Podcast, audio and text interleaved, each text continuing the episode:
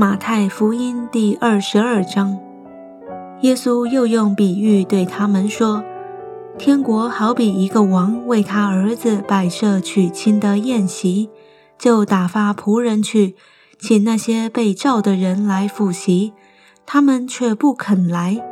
王又打发别的仆人说：‘你们告诉那被召的人，我的宴席已经预备好了，牛和肥畜已经宰了。’”各样都齐备，请你们来复习。那些人不理就走了，一个到自己田里去，一个做买卖去，其余的拿住仆人，凌辱他们，把他们杀了。王就大怒，发兵除灭那些凶手，烧毁他们的城。于是对仆人说：“喜宴已经齐备，只是所召的人不配。”所以你们要往岔路口上去，凡遇见的都召来复习。那些仆人就出去到大路上，凡遇见的不论善恶都招聚了来，宴席上就坐满了客。王进来观看宾客，见那里有一个没有穿礼服的，就对他说：“朋友，你到这里来怎么不穿礼服呢？”那人无言可答。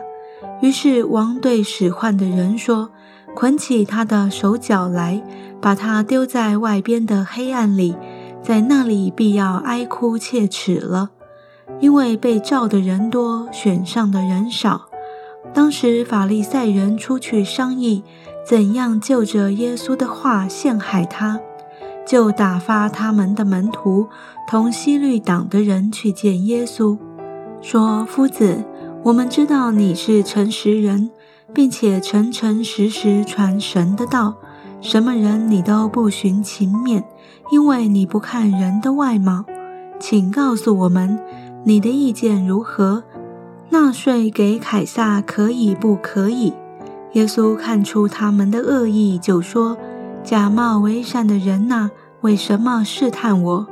拿一个上税的钱给我看。”他们就拿一个银钱来给他。耶稣说：“这像和这号是谁的？”他们说是凯撒的。耶稣说：“这样，凯撒的物当归给凯撒，神的物当归给神。”他们听见就稀奇，离开他走了。撒都该人常说没有复活的事。